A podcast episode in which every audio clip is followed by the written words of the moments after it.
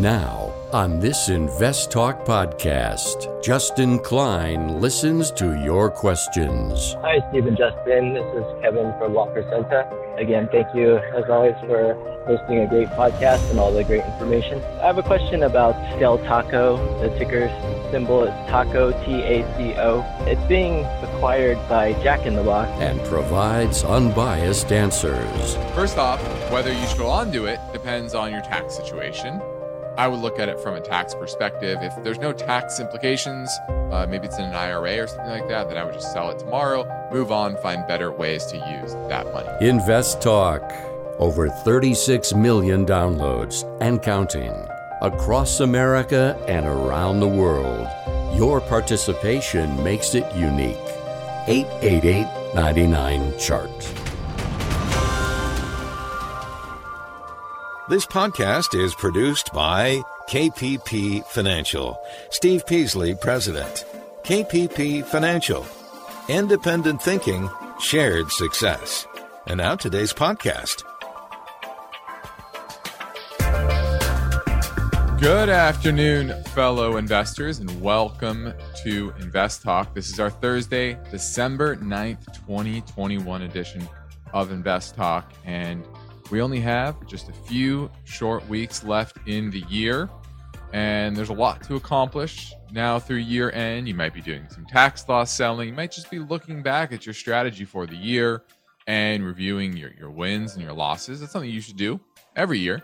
Understand what went into the things that made you money and what maybe you were missing on the things that lost you money. Now, not everything is going to teach you a lesson, but unless you look back and you you ponder why certain things happen and review that where you might be failing, then you're not going to get better. And that's our job here. And that's your job each and every day is to become a better investor, saver, and spender. And so that's what I'm going to do on this show is to operate with my mission statement, which is independent thinking and shared success, in order to give you the facts and perspective so you can make good money decisions and build a comfortable financial future. Now, in this podcast, we will operate, or we, we, no matter what I'm talking about, whether it's a particular stock, a strategy, a sector, uh, something in the personal finance realm, something in the savings realm, I'm going to give you the facts as I see them. I have a lot of systems, databases, uh, reports that I can pull that we use every single day to make decisions for clients. And that's what I do on the show. Pull a lot of that. Obviously, I'm doing a quick dive, and I can do that because I've, I've been doing this for 20 plus years. I can distill a lot of information down into uh, a quick understanding of the business and and and how well uh, things are going, whether it's a good value, whether the technicals look good or bad, etc. And so that's why I'm here. That's what I'm going to do for you about particular names. It could be about a sector, it could be about a mutual fund, an ETF, whatever it is. I'm here to answer your questions. So I'm Justin Klein. I encourage you to reach out to me during our live stream program, which airs every weekday from 4 to 5 Pacific time. And you can interact, interact with us right now at 888 chart. If you're listening after hours, no big deal. You can leave a question on our anytime voice bank. That number as well is 888 chart. Let's get right to our first listener question now. Hi, Invest Talk. My name is Enrique from San Diego. Love the show. My question today is about Western Union. I personally use it to send money, and it's currently down 40% from its highs, and it pays a dividend of 5.42%, and the payout ratio is 47%. So, my question is Is the dividend sustainable? And is it a good investment, long term hold? I'm thinking five to 10 years. Uh, look forward to your answer on the show again. I love the show.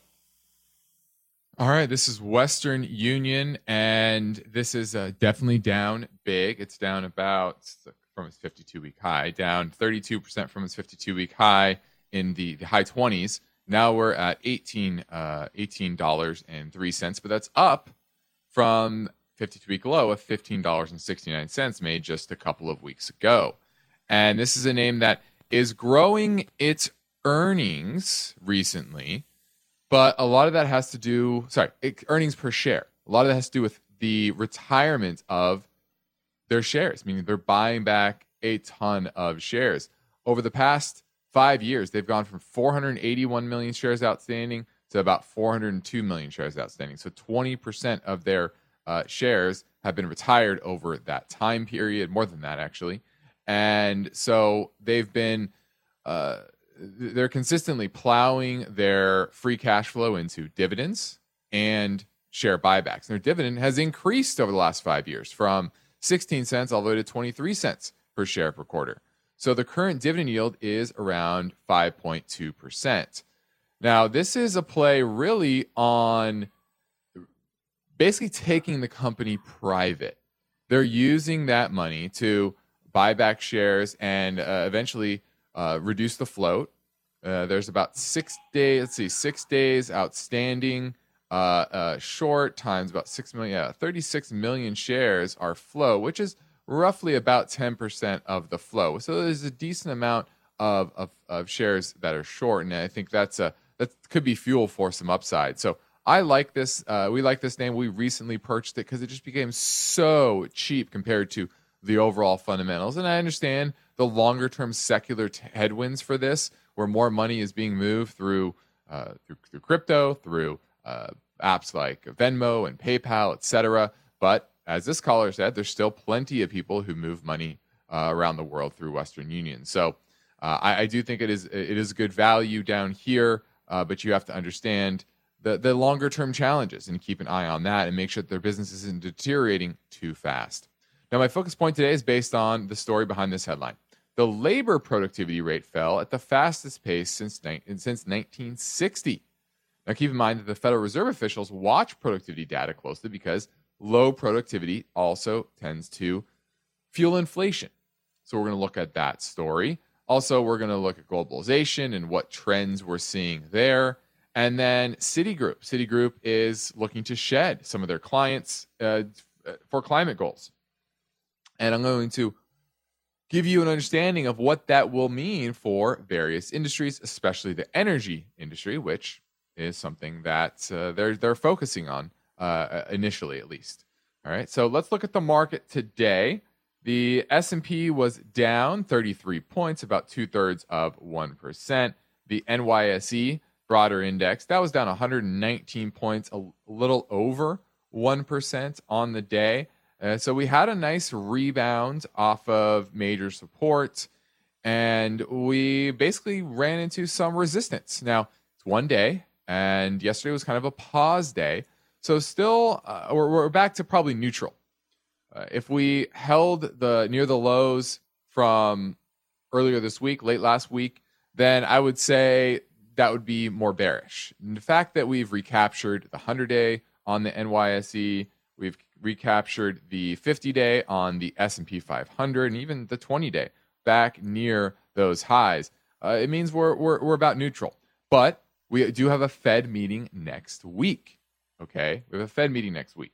And the market's certainly going to react to that, to what they say, what their plan is for QT. Remember, November and December were announced in early November of what type of tightening they were going to going to do for these two months. But they just said nothing about January, February, and beyond. And this is the meeting where they will they will talk about that. Are they going to accelerate from $15 billion? That's what they've kind of hinted at. So maybe they double it, they go 30 billion per month, and then wind wind up the QT program uh, by the end of the first quarter. That's certainly a possibility, and I think uh, uh, an increasing possibility of what their guidance might be, because they want to get done with that and then wait a little while before they raise rates. And right now, the the the, the market is pricing that they'll raise rates in June, which I think is a little bit too aggressive. So uh, we'll see how that reacts, but definitely a big week coming up next week. But mainly, you're seeing uh, downside in crypto. I said that. I think uh, we're as as as liquidity is is tightening up. Uh, you have the debt ceiling being passed, which will uh, bring some uh, bring some liquidity out of the system as the Fed goes out there. The, excuse me, the Treasury goes out there and borrows more money through the Treasury market and issuing bonds. That's going to pull dollars out of the system, pull liquidity out of the system, and nothing impacts nothing is impacted more by tighter liquidity conditions than the outskirts of the investment world, which would be crypto, uh, money losing tech companies, and that's why you've seen that side of the market really fall out of bed lately. So that's kind of a quick overview, but most importantly, like I said, next week will be crucial to starting a new trend, whether that's a uptrend in the market continuing or a rollover. There you listen to Invest Talk. I'm Justin Klein, and with the changes we see happening in the market, it is important to be diligent as we go into year end and build a strong strategy for 2022, which will be a more challenging year. And that's why we're taking your calls to help you out at 888 99 chart.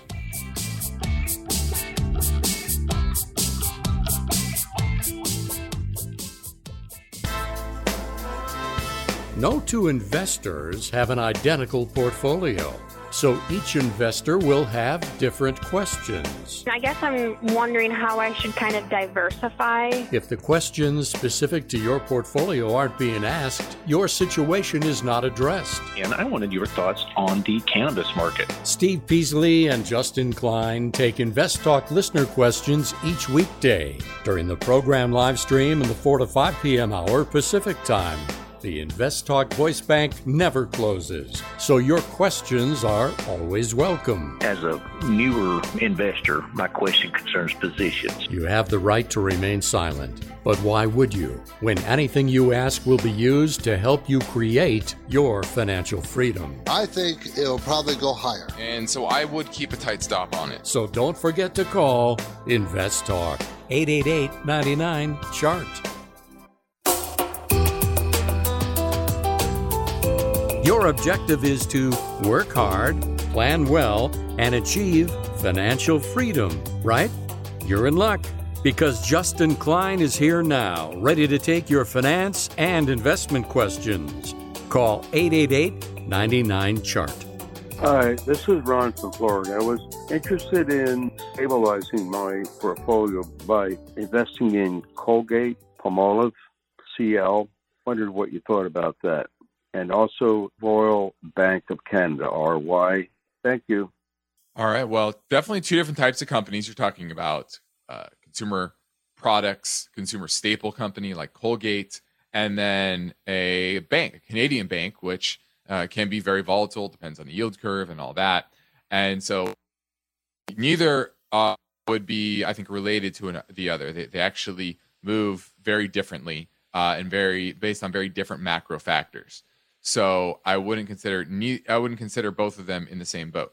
Colgate, yes, would be more stable. I actually looked at this the other day, and while er, my biggest worry is that earnings announcements or earnings expectations have been coming down recently, but historically it's at a decent value. Now, they do have a good amount of debt. Uh, it's a slow grower. It's trading at a, a little bit higher multiple than I would like to see. But compared to a lot of the other consumer staple companies out there, and, and I was actually uh, looking at this compared to Procter & Gamble, I actually liked Colgate better. Uh, so I'm going to give Colgate's a modest thumbs up. Okay, maybe a three and a half out of five. Uh, so I, I, kind of like it, uh, but the issue is inflation. That's the biggest uh, worry is that inflation remains elevated, but is moderating some, and that should be uh, beneficial for something like a Colgate. So uh, I'm going to give Colgate a thumbs up. Now, RY, Royal Bank of Canada, that's another story. This is lumped in with a lot of the other banks that are out there. And with the yield curve flattening over the past few months, that is definitely a negative for the banking industry as a whole. And so, and then you have on top of that the egregious housing prices in Canada and just their fun their their finance system has been or their economy has been even more financialized than, than ours in some way. And there's been a lot of money piled in from China into Vancouver and other parts of Canada. And as China has their struggles, that's going to impact Canada as well and has impacted Canada. So uh, I, I'm not a fan of Royal Bank of Canada, not a name that I would be uh, super excited about investing at these levels. If I want a bank, I'm still going with a regional bank, but definitely with the yield curve flattening, I'm not getting I'm not getting overly bullish on on really any banks out there. We've been uh, reducing our exposure to to the banking system uh, as a whole because of that flattening yield curve, and so less bullish on that side. So Colgate, modest thumbs up. Royal Bank of Canada, modest thumbs down. Thanks for the call. Now, my focus point today is based on the story behind this headline. The labor productivity rate fell at the fastest pace since 1960. Now, keep in mind that the Fed tends to keep an eye on these levels because it indicates or can push inflation up or down. Now, labor productivity fell at the fastest pace in more than 60 years in the third quarter. And this this is a measure of output versus energy. Non farm business sector productivity declined 5.2% from the previous three months. And the slide happened as output increased 1.8%, while hours worked rose 7.4. So you would think that you would get more uh, output from higher uh, amount of hours worked, but that's not the case here. And so that's really the big uh, issue. And uh, it, this is this is one factor, and it's one quarter. So you you want to look at a trend, but it, it is interesting of note and, and to watch because if wages go up and productivity doesn't go with it, then that can be that can be even a bigger drag on profits. And that means companies raise prices faster and that kind of pushes inflation. So you always have to look at the labor market in conjunction with uh, productivity uh, as a whole. And certainly that could be supply constraints et cetera that have impacted that but definitely something of note. This is invest talk. And if you've never called why not do it now? I'll be curious to hear your questions and i'll give you my unbiased answers our phone lines never close, so give me a call at 888 99 Chart.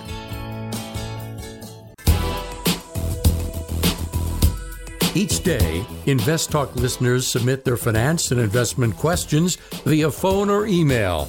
Would you like your question to be put near the top of the list? Just take a minute or two to leave a review and rating for Invest Talk at iTunes. And be sure to include a brief question with your iTunes review comments.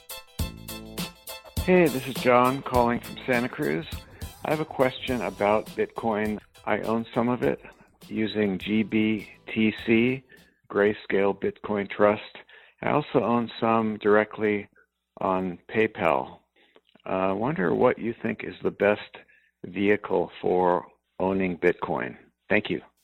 Well, the best vehicle is probably going to be directly owning it through some sort of crypto wallet where hopefully your fees are, are limited. Know, that's the funny thing about crypto. It's supposed to be this frictionless, costless way to transfer value. But if you look at the fees on Coinbase and PayPal, and uh, they're pretty high. So uh, you have to keep fees in mind, especially in consideration of uh, the amount you're you're paying, you know, how much you're buying, uh, and maybe it's a GBTC. So and that's uh, commission free. Uh, maybe you're buying that at a discount. Remember, it's a it's not an ETF; it's a closed-end fund, etc. So you you definitely need to under understand that dynamic. Uh, now, GBTC does charge two percent a year, so there is a fee there, and you have to consider that too. So there's a lot of vehicles. Uh, I think depends on who you are, how what's your ease of use. If you want to buy it in an IRA, obviously a GBTC is a lot easier than a crypto IRA wallet, which I know I think they're out there, but uh, that becomes a lot more complicated. So uh, it just depends on, on, on where you're buying it. Now, I wouldn't be buying here. I think crypto is weakening. You've seen that. Uh, Bitcoin uh, broke through 52,000 over the weekend, did rebound and retest that level, and that's the surest indication that that is a strong support level. Is when it breaks that support and then retests that level. Remember, support once broken is now resistance, and it rallied into that uh, through Wednesday uh, night, last night uh, and was really struggled since then. And now it's down to 48,000. It looks uh, looks like it's starting a, a, legit downtrend. And it would not shock me to see uh, Bitcoin back into the teens sometime in 2022.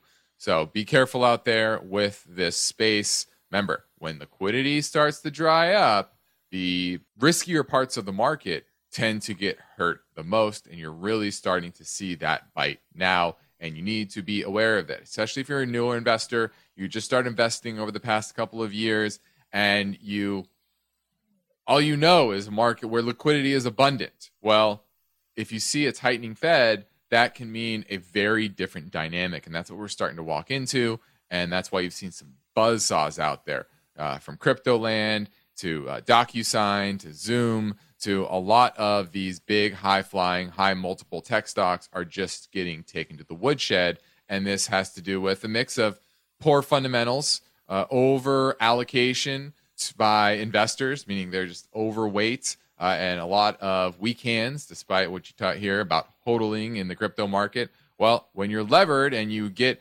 uh, you get a margin call, guess what? You need to sell. I don't care how much you want to hodl, your uh, your broker is going to force you to sell. And so that's what you've seen in that space and uh, across the, the, the tech landscape. And so all of uh, those new investors that get all jazzed up about all of these exciting tech names, ignored the fundamentals.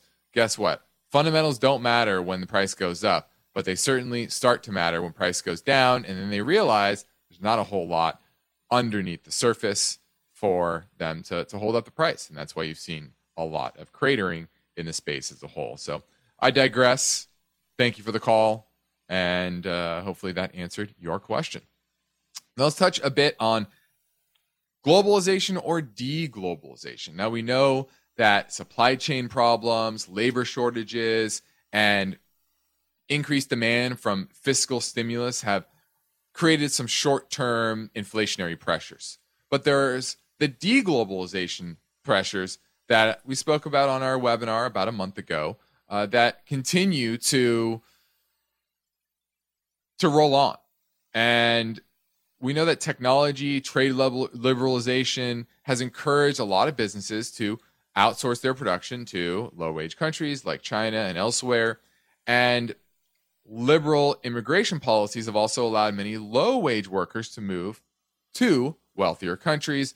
And uh, that's those those combined have really hurt the average worker. That's why you've seen, you know, the Rust Belt and and a lot of those areas of the country become a lot more uh, populist in their in their politics. And so supply chain bottlenecks will eventually ease. We know that. But other trends are likely to increase and persist, such as Buy America, uh, increase in tariffs, moving production back here to the US, where they're less vulnerable to certain trade policies, and depressed immigration inflows. All these things are contributing to it. Now, MIT has found that those parts of the consumer price index influenced by global factors such as commodities, currency fluctuations, global value chains, that drove half of the change in the index between 2015 and 2017. That's up from 25% in the early 90s before China was admitted to the WTO. There's another study by the University of Notre Dame that found that in 20, a 2020 paper that international trade had the effect of reducing U.S. CPI by an annual 0.1 to 0.4 percentage points between 97 and 2018. And so these factors have contributed to disinflation. The uh, services inflation has, over that time, averaged about 3%. But goods inflation has been dramatically reduced. And that's why you had this low level of overall inflation, 1 2% or so. But that is now shifting higher, probably closer to 3 or 4% on average. Lower than we are today, but still at a higher rate. So after the break, I'm going to get into more of why this is happening. Now we're heading to a break. Give me a call at 888 99 Chart. eBay Motors is here for the ride. Remember when you first saw the potential? And then through some elbow grease, fresh installs, and a whole lot of love, you transformed 100,000 miles and a body full of rust into a drive that's all your own. Look to your left. Look to your right. It is official. No one's got a ride like this. There's nothing else that sounds like, feels like, or looks like the set of wheels in your garage. With over 122 million parts, you can make sure your number one ride or die stays running smoothly, so there's no limit to how far you can take it. Brake kits, turbochargers, engines, exhaust kits, roof racks, LED headlights, bumpers, whatever your baby needs, eBay Motors has it. And with eBay Guaranteed Fit, it's guaranteed to fit your ride the first time, every time, or your money back. Plus, at these prices, well, you're burning rubber, not cash. Keep your ride or die alive at ebaymotors.com. Eligible items only, exclusions apply. Let's say you've been thinking about learning a new language Okay, why? I mean, how would it come in handy? And where would you want to use it? Could it be that you have an upcoming international trip?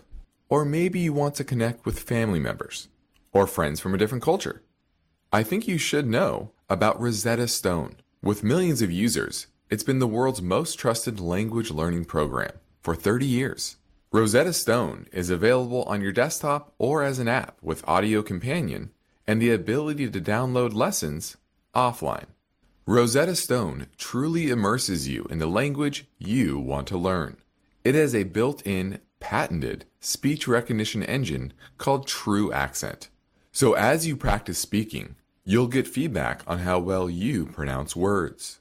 With Rosetta Stone, you pick up a language naturally, first with words, then phrases, then sentences. It's an intuitive process designed for long term retention. You really learn to speak, listen, and think in your new language. Rosetta Stone is an amazing value, so your special skill set is within easy reach.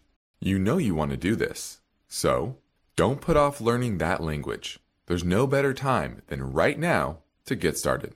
For a very limited time, InvestTalk listeners can get Rosetta Stone's lifetime membership for 50% off. Visit rosettastone.com slash today. That's 50% off unlimited access to 25 language courses for the rest of your life. Redeem your 50% off now at rosettastone.com slash today. Got a portfolio to grow and protect, and this is no time to lose focus. So get your finance and investment questions together and call Steve Peasley and Justin Klein. They're ready with their unbiased answers. Invest Talk 888 99 Chart. Now, before the break, I touched on how globalization has kept goods price inflation at bay for the better part of almost 30 years now.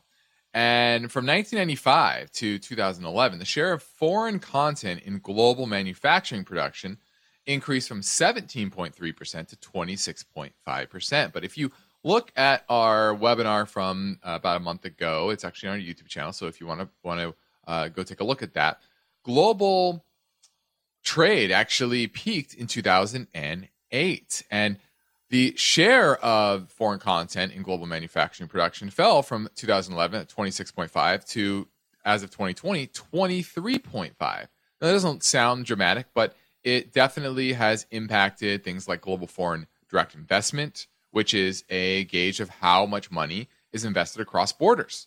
So, this expansion and investment overseas peaked at around $2 trillion in 2015 and fell pre pandemic 2018 to $1.5 trillion.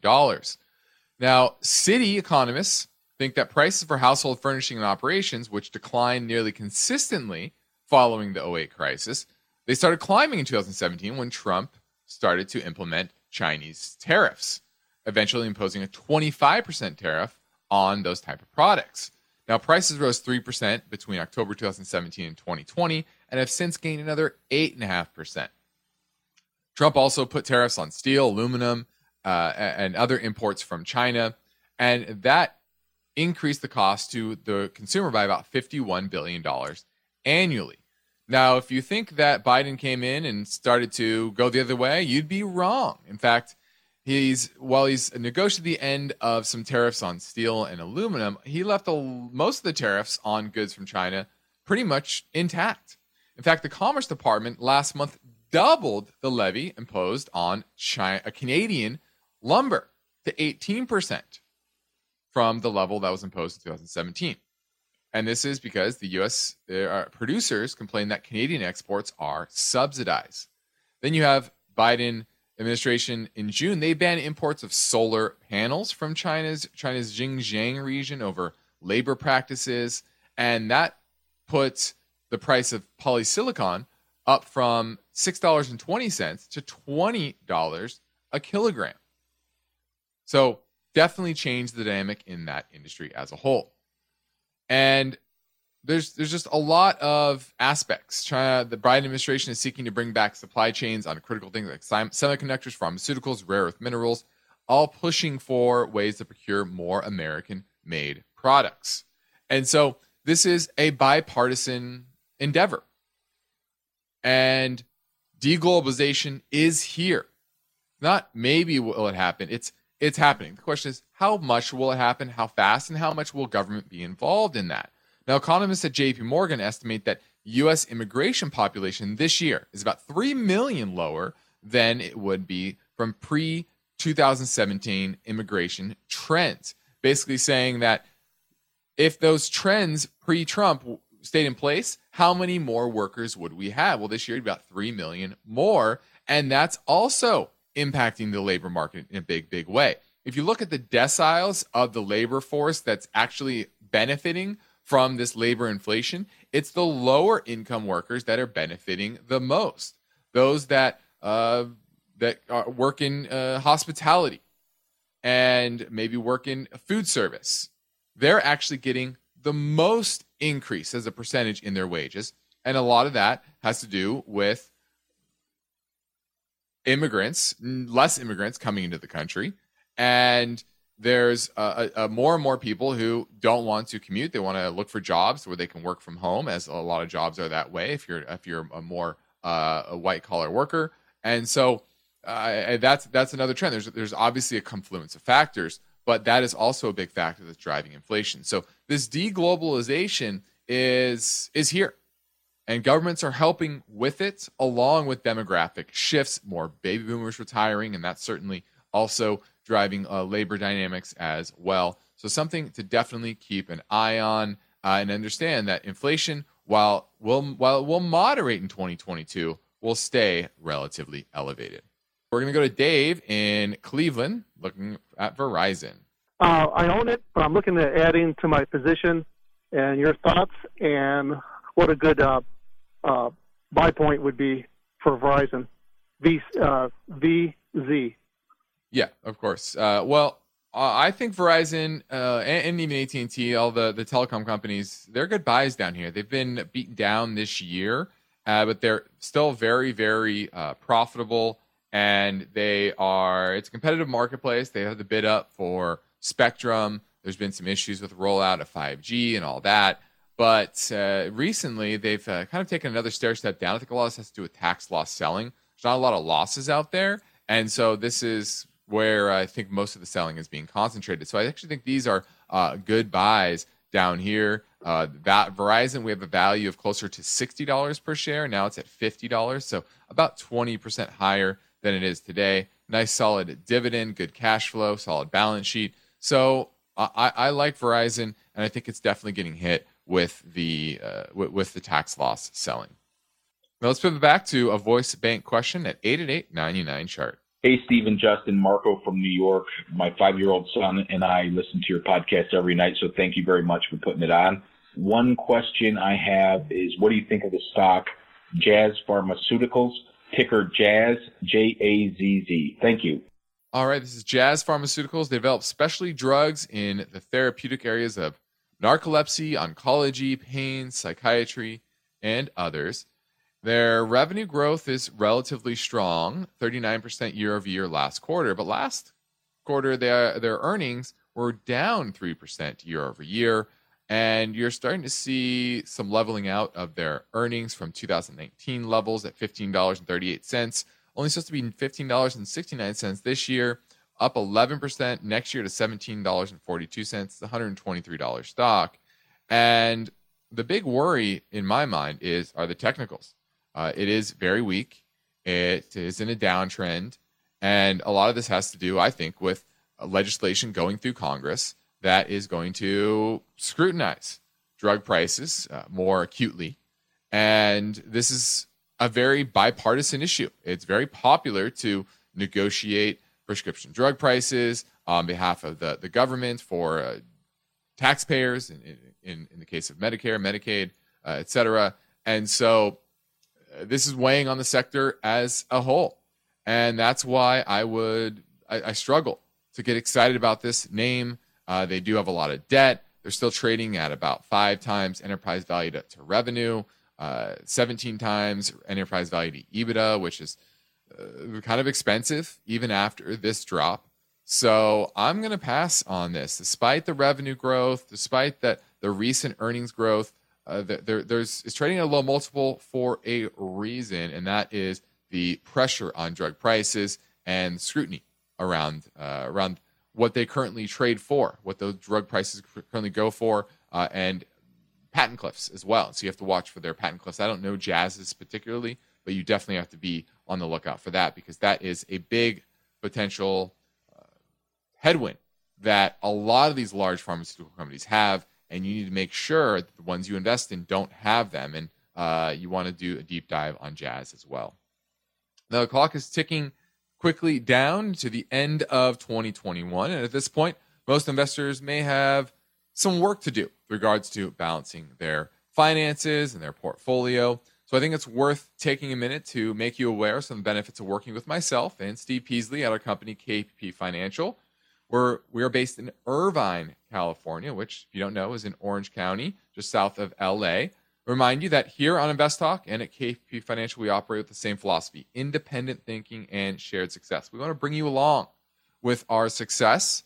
And we do that by providing unbiased guidance, both on and off air, and practicing parallel investing, meaning we invest in the same strategies that we implement for our clients. Same percentage, same price, same time. So I encourage you to take advantage of our free portfolio review assessment via telephone or go to meetings. It's easy. Just send us a message through investtalk.com or call our KPP financial office in Irvine at 888, sorry, 800 557 5461. We'd love to help you in any way. Now, this is Invest Talk. Steve and I thank you for downloading our podcast and telling your friends about us as well. We'll play another caller question in 30 seconds, so hang on. The Invest Talk Voice Bank never closes. I have a question for you about Amazon. So your questions keep coming. Question about PE ratios. And that's okay because Steve Peasley and Justin Klein specialize in unbiased guidance. If I'm looking at a dividend company, I'm looking for consistency of earnings and dividends. Your standard daily chart typically goes back one year. Steve and Justin are fearless. So don't forget to call Invest Talk 888 99 Chart. Hi, this question is for Justin. I know you talked about uranium before, and I am pretty bullish on uranium's future. Currently, I hold the ETF URNM as well as shares in UUUU. Do you recommend that I sell shares in the UUUU and then just hold the URNM? Or would it be okay to hold both of them? I am a little bit worried about being over leveraged on uranium. Thank you. Well, I can't give you great advice without a couple things. Understanding what percentage of your overall portfolio URNM and quadruple U are are are in aggregate. So I don't know if you're overweight. If it's five percent of your overall portfolio, that's not a big deal. If it's fifty percent, that is a big deal. And then understanding your risk tolerance level. Are you an aggressive investor? Are you more moderate or conservative? And that will impact your overall percentage as well.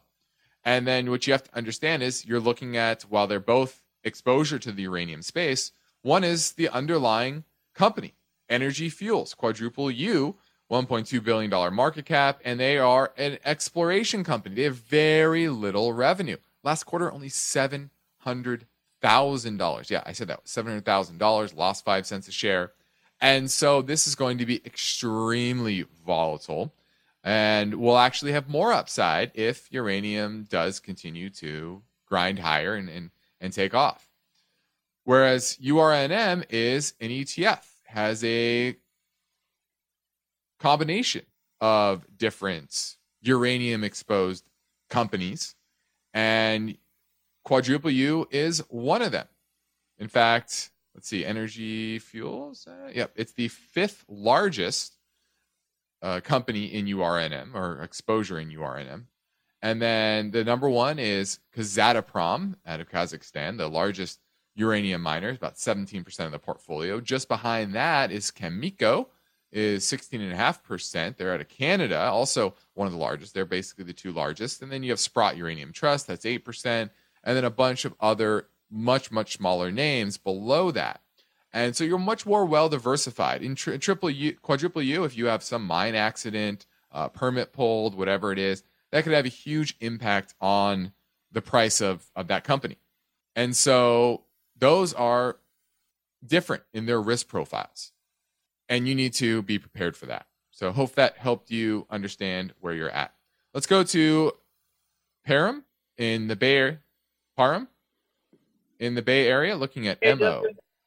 Yeah, thanks for taking the call. I was looking at it from a long-term uh, dividend uh, perspective. Uh, looks like looks at a good PE multiple right now. So just wanted to get your guys' thoughts. Thanks for the show. Okay. Looking at MO, this is Altria Group, and this is US Philip Morris, basically. They they market smokeless tobacco, John Middleton, uh, Michelle Wine Estates, Nu Mark, Philip Morris Capital. Uh, so they they're well diversified, but they're in the tobacco space. They also hold a 10% interest in Anheuser Busch. So understand that. So it's a it's a large company, 82 billion dollar market cap, has pulled back fairly dramatically, about 15% from its 52 week high. Yields about 8%, and the big question is is that 8% sustainable? Their cash dividend pay ratio is about 80%, so they do have the cash flow for that. But their dividend growth has definitely slowed down over the past uh, couple of years, and that may worry that worries me just a bit. Uh, and then you have to ask yourself: Do you want exposure to domestic tobacco or foreign tobacco? Philip Morris has much better growth because they are they operate domestic or uh, internationally entirely, where there's more population growth, more uh, demand for cigarettes, where demand for tobacco is in a secular decline here in the U.S. And so you're going to get more revenue growth, earnings growth, dividend growth out of Philip Morris, as opposed to Altria. You're going to get a higher current dividend yield, but is that going to be enough for the longer term? Which one is going to really outperform? So if you're looking for a dividend yield today, Altria is the way to go. But Philip Morris is probably a better way to go if you're looking for better long-term growth, profitability, dividend growth, uh, etc. Thanks for the call. This is Invest Talk. I'm Justin Klein, and we have one goal here each and every weekday. That's here to help you make good decisions and build your own version of financial freedom. And we're heading into our final break, but our work continues. So get your questions in now at 888 99 Chart. Now is a good time to call Invest Talk. My question has to do with insuring residential rental properties. Got a question for Steve or Justin? What do you think a target price to get in would be? You're the best person to ask it. 888 99 Chart.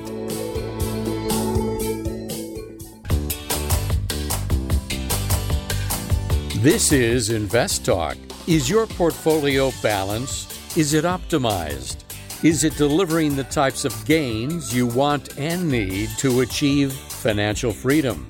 Well, turn up the volume because there are many questions that deserve unbiased answers. And Justin Klein is here now, ready to take your calls live. 888 99 Chart. Hi, Steve and Justin. This is Kevin from Walker Center. Again, thank you as always for hosting a great podcast and all the great information. I have a question about Del Taco. The ticker symbol is Taco, T A C O. It's being acquired by Jack in the Box. There hasn't been much, some opposition in Del Taco. I'm wondering if I should just go ahead and exit it, or if you feel that being acquired by Jack in the Box, having that company, is uh, something I should continue holding on to, or just go ahead and take my profits and uh, move on to something else. Look forward to hearing your answer on the show. Thank you. All right. Well, this is a great question. And I like the way you phrased it because it has a little bit of an error, uh, uh, an error that a lot of people have, a lot of people make, excuse me. First off, whether you should on to it depends on your tax situation. If it's in a taxable account, we're going on through year end. This is not going to close until next year. So, uh, do you want to take that potential gain uh, this year or next year? That's something to think about. And then you have to look at whether you're going to get cash or shares. Well, guess what? This is an all cash transaction. when a company goes out and buys another company, there are multiple ways that they can acquire that company. It could be an all share transaction, mean meaning that you get some sort of a number of shares based on you know for every 100 shares you own you get uh, 12 shares of the other company etc uh, th- there's always some ratio. So it could do that or it could be a combination of cash or and shares and it can be all cash and this one is all cash. So no matter what whether you sell it or you hold it until that acquisition is complete you're going to get cash you are not going to get shares in jack in the box now you certainly can go buy jack j-a-c-k the jack in the box is buying them but you're not going to just automatically get Jack in the Box shares because Jack in the Box bought them because they're buying it with cash. Okay. So that's really your, your first question. It's not probably not going to move. It hasn't moved much since the announcement of the last few days. And I don't think it's going to fall apart.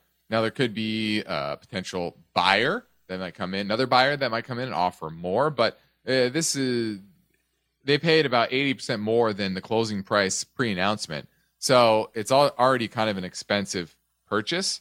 So I wouldn't imagine there's going to be competing bids, but I would look at it from a tax perspective. If there's no tax implications, uh, maybe it's in an IRA or something like that, then I would just sell it tomorrow, move on, find better ways to use that money. Thanks for the call.